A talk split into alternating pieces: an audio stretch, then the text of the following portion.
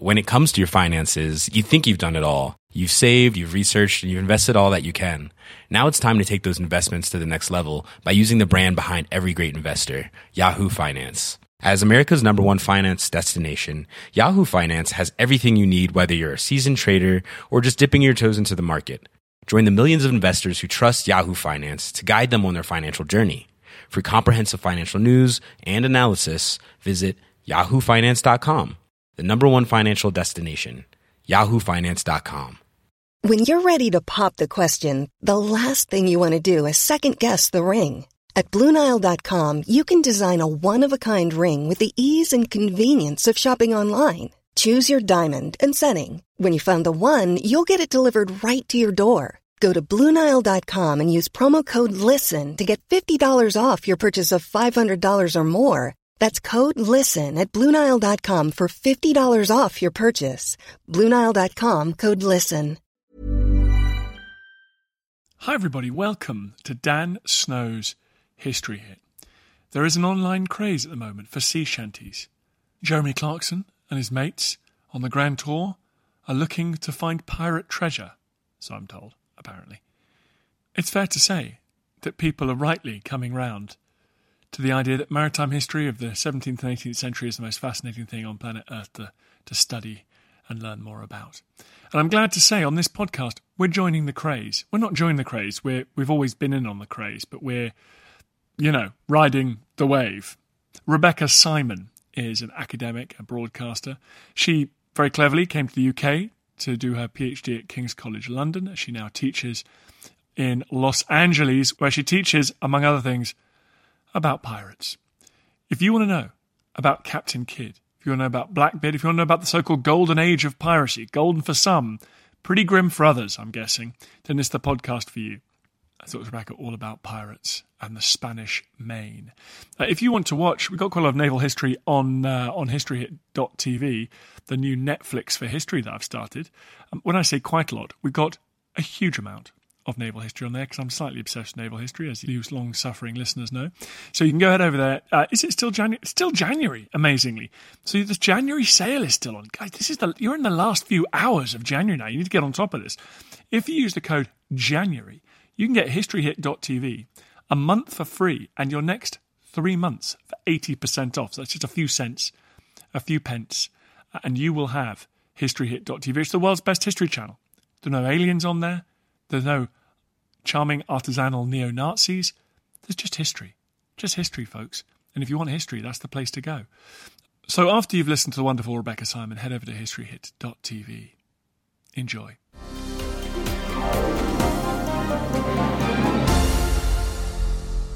Rebecca, thank you so much for coming on the podcast. You're welcome. Thank you so much for having me. I'm excited to be here. Everyone chooses their area of, of expertise uh, depending on their own taste, but you've done well to choose pirates. I mean, being the world's leading expert on pirates is pretty cool, isn't it? It's a pretty good way to introduce myself at parties, that's for sure. Julius Caesar spent his time dealing with piracy in the Mediterranean, and one man's pirates, another man's. Uh, armed seafarer. Why do we talk about the sort of this golden age of piracy in the in the sort of 17th and 18th centuries. What, what, what is that? And also, is that just myth or is there something true in that? Well, it is a genuine time period that pirate historians have sort of defined from around the time between 1670 and about 1730 ish. And the reason why we call it the golden age of piracy is particularly in the 18th century, this was the first time where we had large organized bands of pirates with very specific holdouts and lots of really major captain leaders like we'd never seen before. For the most part in history, piracy was kind of either isolated incidents or maybe unique bands of travelers or raiders such as Vikings or the sea peoples in the ancient Mediterranean. But in the 1670s, we have kind of the first pirate round, which is kind of the Buccaneers, French pirates in the Caribbean, which was quite organized as people were starting to colonize. And then in the 1690s, we head east to the East Indies, where there were a lot of kind of organized pirates over there against the East India Company, such as Henry Avery and in some cases Captain William Kidd. But the most famous one that people usually think about, such as Pirates of the Caribbean pirates, that happens after um, the War of Spanish Succession, a period of peacetime starting around 1713, 1714 ish, where a lot of privateers who are basically hired out mercenaries for the sea to capture enemy ships found themselves out of work now that it was peacetime and continued their pirate activities. And this is where we find all the really famous organized bands of pirates such as Blackbeard, Benjamin Hornigold, Charles Vane, Jack Rackham. And this is why we call it the Golden Age, because after about 1730 ish, we don't ever see such an organized system uh, and large system of piracy ever again. Do they take advantage of geography and the political geography of the Caribbean? I mean, is it is it just a place where it's difficult for famously the Spanish found it difficult to protect their their treasure fleets from English pirates and and state sponsored seafarers as well. But is it just the, the geography, the islands, the, the navigation? Plus, early modern governments just aren't able to get a grip on that part of the world. And also, there's a lot of wealth there. Oh, yeah, it's kind of all of the above, really. The Caribbean and parts of North America were really ideal for pirates to hang out because in the 17th century, there was a lot of fighting between the British and the Spanish in terms of colonizing which islands. Jamaica was fought over, and due to the political instability, they couldn't really watch out for pirates and those sorts of people who were sailing around. They were in really good proximity to a lot of major trading lanes through the Caribbean and into North America. And also pirates, because they sailed around so much, usually in smaller ships, they were able to get into these little isolated coves and keys into small islands that larger ships either didn't have the knowledge for or just weren't able to maneuver their way around. So pirates kind of always had the upper hand in this sort of situation. And through this, they were able to kind of create their own strongholds they were able to become very organized. So that way they knew kind of which political parties were kind of fighting against each other and they were able to take advantage as a result. Tell me about some of these people that are still almost household names today, r- remarkably. You've just written a book um, about Captain Kidd primarily. Let's start with him. I mean, who, who was he? So, Captain Kidd was a Scottish privateer in the very late 17th century. He was specifically ordered to be a privateer in the East Indies for the East India Company. They were given this contract called a letter of marque, telling groups of sailors, we want you to attack these specific enemy ships, and in return, you can keep the loot that you're able to steal as a form of payment. But if they attacked anyone that wasn't listed, like let's say the British government said, we want you to go to this area of the world and attack all the French ships, but then they turn around and attack Spanish ships, that's breaking the contract. So it could cause like a really big thing, you know, between one country and another. So he was essentially hired out by the East India Company to protect trade between the English and the Indian Mughals as um, the British was trying to really sort of build up their trading relationship into the East Indies. So that's what he was assigned to do. And unfortunately, he had a lot of bad luck on this particular voyage. He wasn't actually able to capture very many ships. The crew was getting really dissatisfied because of it because they just weren't getting much pay. They weren't getting very much action that was promised to them. So Kidd was under a lot of pressure to start attacking ships. And unfortunately, he became kind of reckless and began attacking pretty much any ship that came by. And essentially broke his contract by attacking ships he wasn't supposed to, including a large Armenian ship called the Quedagh Merchant, which ended up being kind of his downfall because it turned out that he thought it was supposed to be a Dutch ship, which is what Britain really wanted them to sort of attack or at least keep them from trade. Turns out it was an Armenian ship that was made by the French, captained by an Englishman. So this was a really, really big deal. Captain Kidd you know, now has to essentially go on the run because his crew's threatening to mutiny. So he goes to Madagascar and it's there he finds out that the British government is after him. So he has to escape into the Caribbean. He believes he's not a pirate. He's saying, no, I have this letter of marque. I thought this was very legit.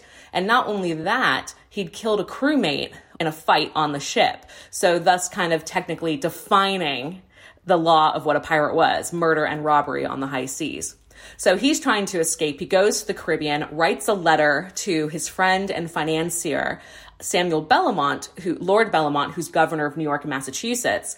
Lord Bellomont, though, does not want to be associated with him anymore since he's now considered a pirate. So he lures him to Boston under pretext of safety. Captain Kidd goes and he's arrested on the spot and thrown in jail for the next two years. Until then, he's transported back to London, goes on this trial, a big show trial. It's very dramatic, insisting upon his innocence the entire time he's there. He's saying, I have character witnesses. The witnesses who come are crewmates who actually speak against him.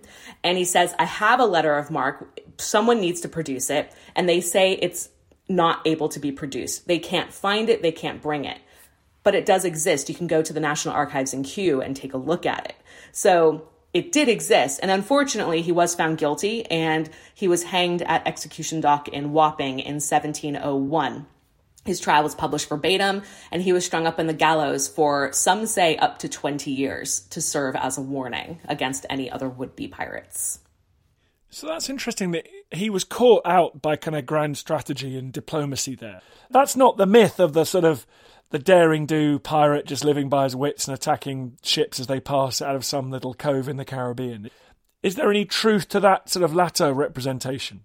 Yes, that latter representation comes in what we call the third round of the Golden Age of piracy after the War of Spanish Succession. And so this is where we start seeing these kind of, you know, grand sort of uh, those out for adventure and murder, swashbuckling pirates, such as Blackbeard, for instance, who led a huge fleet and had you know, very iconic look. You know, the long black beard, the long hair. He'd light candles in it when they went into battle, so to look like he came out of hell, essentially. We have Charles Vane, who led several ships as well, and he was known to be very cruel and kind of sadistic towards his victims, often you know, beating them horribly, sometimes even torturing them. Then you have Jack Rackham, who was famous for only sailing for two months on his own. He used to sail with Charles Vane until he went solo, and this is when he sails with the female pirates Anne Bonny and Mary Read. And these are the pirates who went out trying to get wealthy and wanting to have this adventure during a time of peacetime and when trade was at its highest um, throughout the Atlantic world. So, in a way, we need to think about these pirates. Like you read about the Thirty Years' War or many of the Italian civil wars, that there were just groups of mercenaries who just couldn't stop. Once the diplomats and the powdered courtiers had agreed to stop fighting, a lot of these mercenaries were like, well, hang on. No, we, we, had, we had something going on here. We haven't got any other option. Yeah, and it was pretty similar for the pirates. You know, once the War of Spanish Succession was over, these people who fought as privateers, including Benjamin Hornigold, who trained Blackbeard, whose name was actually Edward Teach. Edward Teach was a protege of Benjamin Hornigold as a privateer during the War of Spanish Succession. A lot of them found themselves out of work. They generally loved the job because they had a lot of freedom to sail where they wanted as long as they attacked the ships they were supposed to. They were paid in whatever they could steal, and a lot of times it was actually quite a bit of money for them. So a lot of these sailors who perhaps grew up poor found themselves in quite a comfortable financial position. But then when the war ends, it's suddenly, okay, your contract's gone. You can't do this anymore. But a lot of these privateers decided, no, we like this autonomy. We like this freedom and the adventure and being able to get really good payment as well. So a lot of them basically continued what they were doing. But at that point, this is when they started to become classified as pirates, going against you know, the British law essentially, who at this point was doing everything they possibly could to crack down on piracy because they were such a threat and they were so numerous throughout the Atlantic.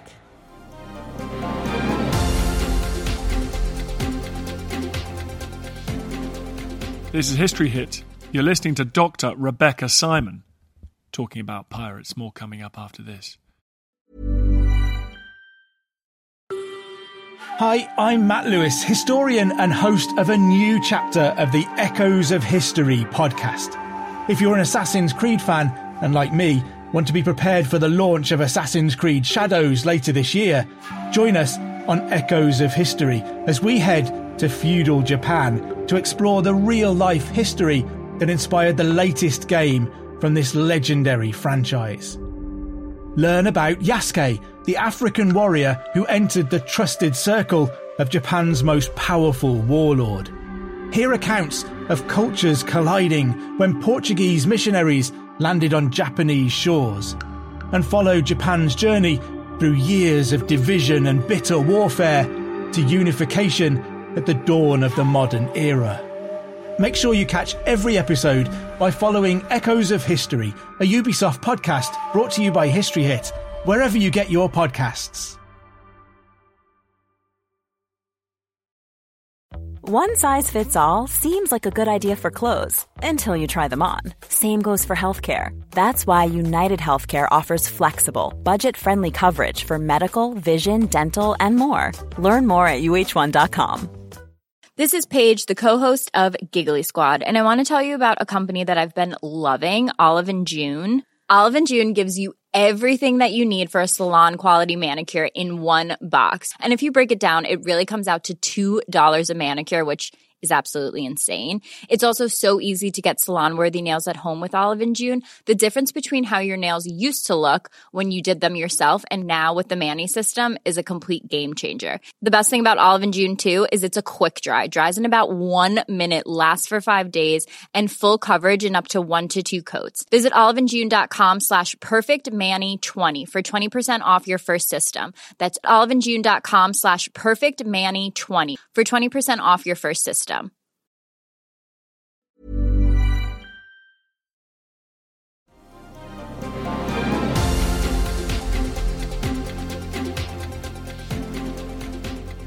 You say that Blackbeard had a fleet of several ships. Like you, you need logistics. You need a home base. Like where did they do all that? There were two huge home bases within the Atlantic world.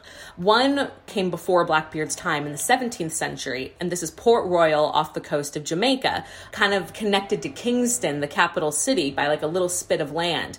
This was during the time when the British and the Spanish had been fighting a lot over who could control Jamaica several decades before. The British had control, but at this point, by the late 17th century, there still wasn't very much law and order. They had laws against crime and piracy, excessive public drunkenness, but none of it was followed because it couldn't be enforced. So this was a really great place for pirates to congregate. They had good proximity to other plantation islands.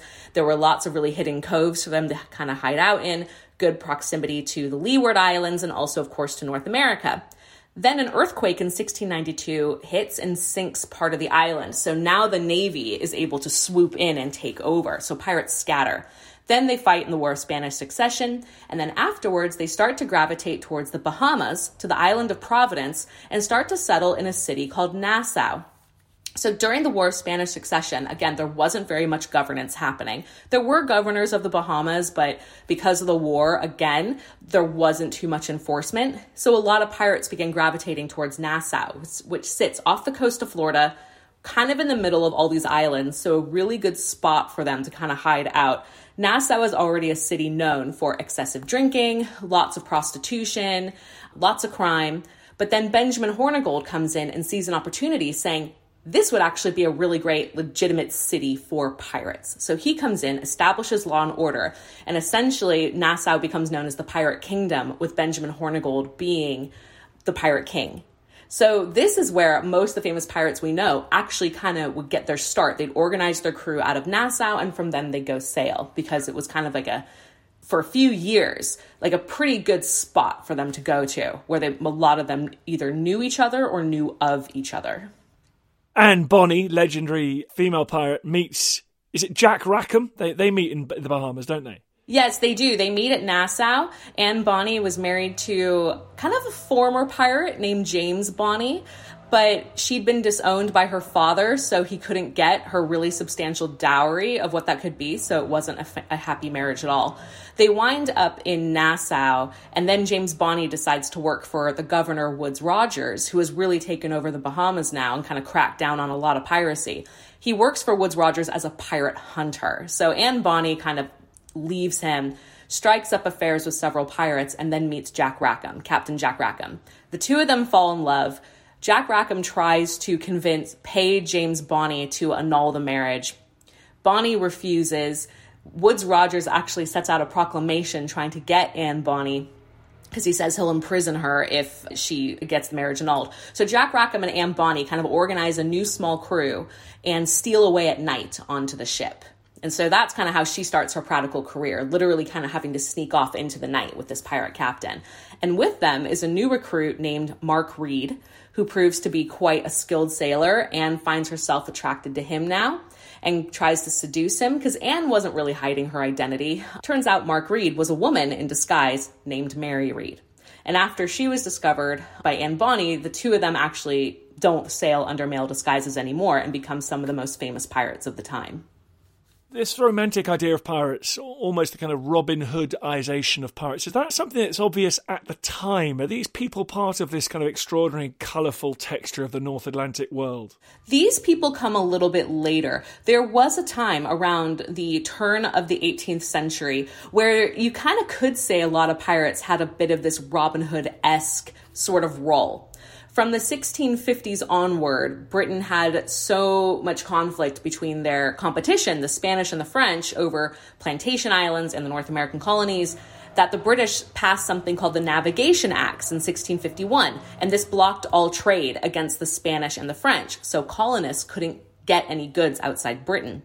This is where pirates came in. Pirates robbed these Spanish and French ships, would bring their goods back and sell them to make money in the plantation islands. And this brought a lot of people pirate goods, essentially. So people actually in the Caribbean and parts of North America, particularly the South, Virginia and the Carolinas, and um, the Mid Atlantic, such as Rhode Island, really worked with pirates. They'd protect them. Sometimes the governors, you know, they'd look away or outright finance them. And so people had really good dealings with pirates. But unfortunately, this had to end around the turn of the 18th century when Britain began cracking down on piracy and establishing really strict laws and told the colonies, you have to arrest and try pirates the same way we do in England, or else we will consider you to be pirates. And so this kind of stopped a lot of that kind of trade. But before, people actually had pretty good relationships with pirates. Not all, but a lot of them, particularly in the Caribbean and the southern colonies. But in the popular press, are they starting to appear? Pirates had always sort of been reported because they were always a threat, but they began to appear a lot in the early 1700s. Captain Kidd was reported quite a bit in both London and the American colonies. So by the time he was arrested, people already knew who he was because he'd been reported on for over a year at that point. But then when the third round starts around after the end of the War, Spanish Succession, this is where we see a massive increase in a lot of printings about pirates because they were so numerous. And also a lot of American colonies at this point especially New England, really relied on a maritime economy. Logging trade, the fishing trade, and pirates became a real threat there. But this huge amount of publication was a way to both inform people of piracy and a way to kind of really build up pirates as these really terrifying characters, essentially. And you could see reports of these pirates all over British newspapers, all over American newspapers. I found thousands upon thousands of these articles because they were reprinted so much. When Blackbeard fought his last battle, I mean, it was like war. Yeah, it was. So Blackbeard actually only sailed for about two years as a pirate. And what's funny is he wasn't even a super successful pirate. He didn't get that wealthy, but he was really notorious because of the way he fought. He fought with gusto. He thought he was terrifying. And then finally, off um, off the coast of Virginia, he's pursued by the Coast Guard, led by Lieutenant Maynard. And they engage. the The Coast Guard captures Blackbeard's ship. Blackbeard engages in a sword fight with Lieutenant Maynard. Maynard stabs Blackbeard in the leg, and Blackbeard shouts, Well done, lad, and continues fighting.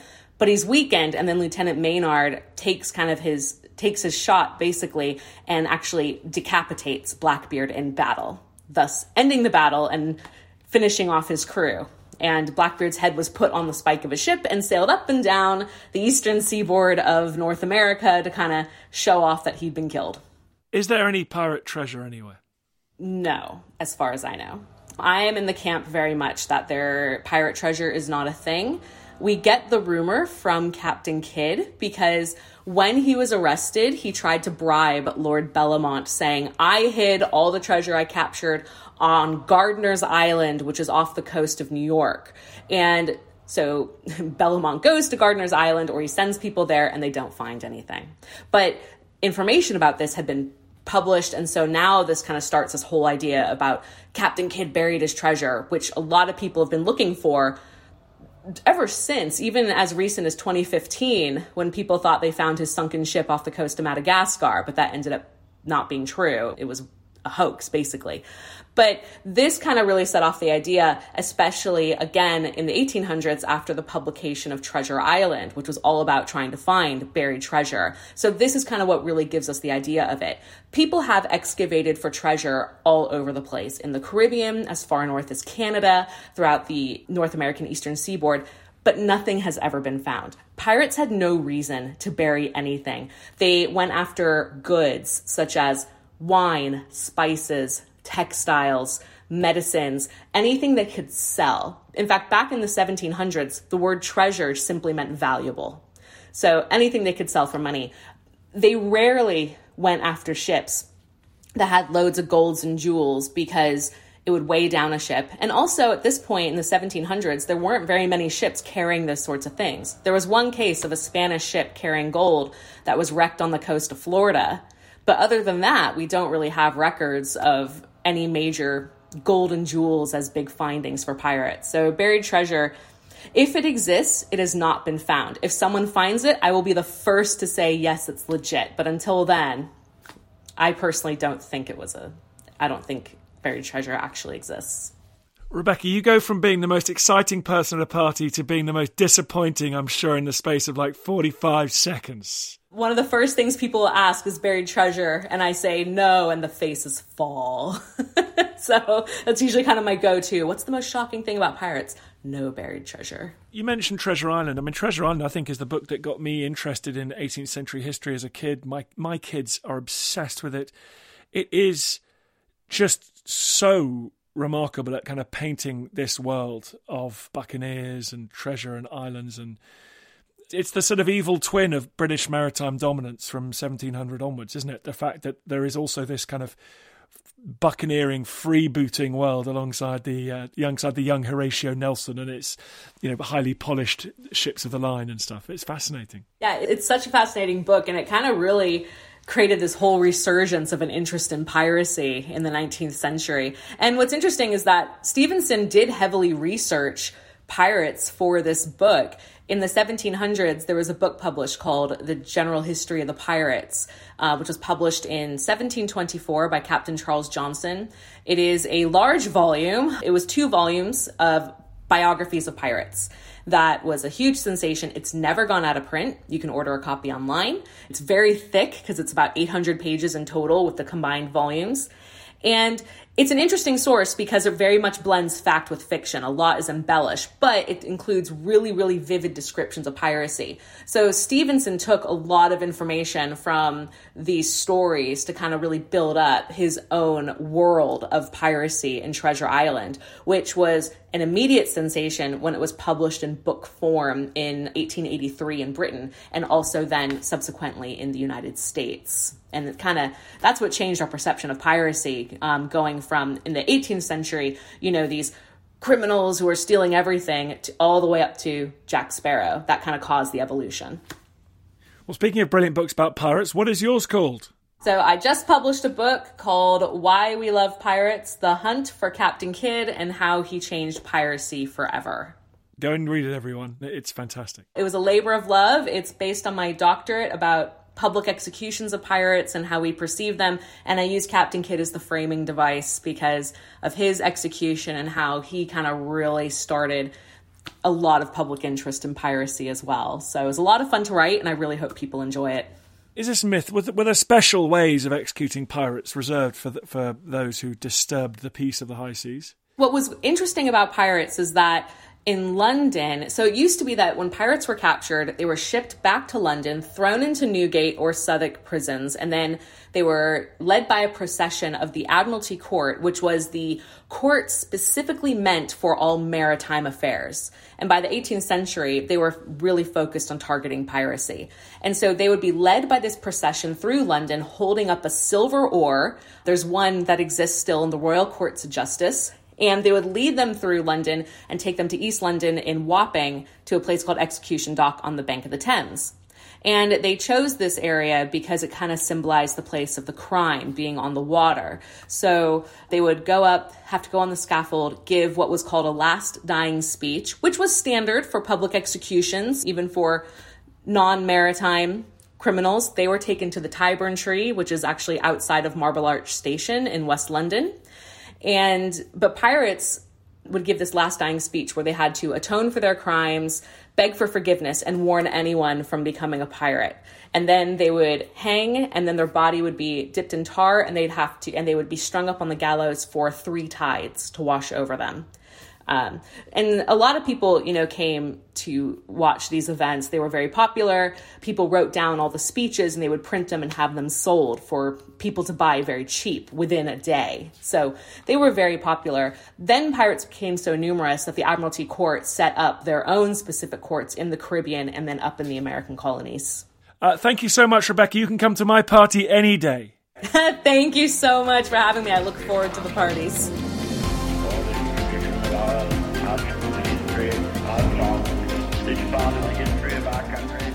Hi, everybody. Just a quick message at the end of this podcast. I'm currently sheltering in a small, windswept building on a piece of rock in the Bristol Channel called Lundy. I'm here to make a podcast. I'm here enduring weather that, frankly, is apocalyptic because I want to get some great podcast material for you guys. In return, I've got a little tiny favor to ask. If you could go to wherever you get your podcasts, if you could give it a five star rating, if you could share it, if you could give it a review, I really appreciate that. Then, from the comfort of your own homes, you'll be doing me a massive favor. Then, more people will listen to the podcast. We can do more and more ambitious things, and I can spend more of my time getting pummeled. Thank you. When it comes to your finances, you think you've done it all. You've saved, you've researched, and you've invested all that you can.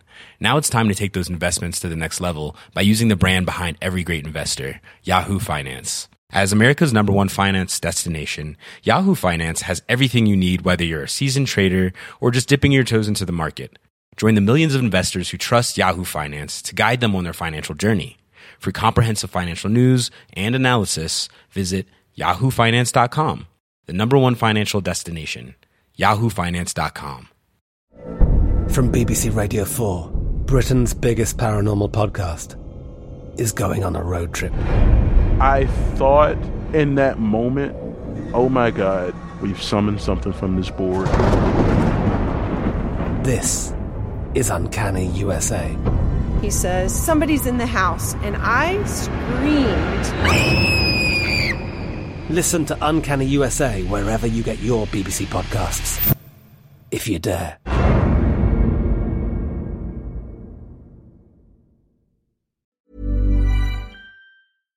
Thank you for listening to this episode of Dan Snow's History Hit. Please follow this show wherever you get your podcasts. It really helps us, and you'll be doing us a big favour. Don't forget, you can also listen to all of these podcasts ad free and watch hundreds of TV documentaries when you subscribe at historyhit.com slash subscribe. As a special gift, you can also get your first three months for just one pound a month when you use code Dan Snow at checkout.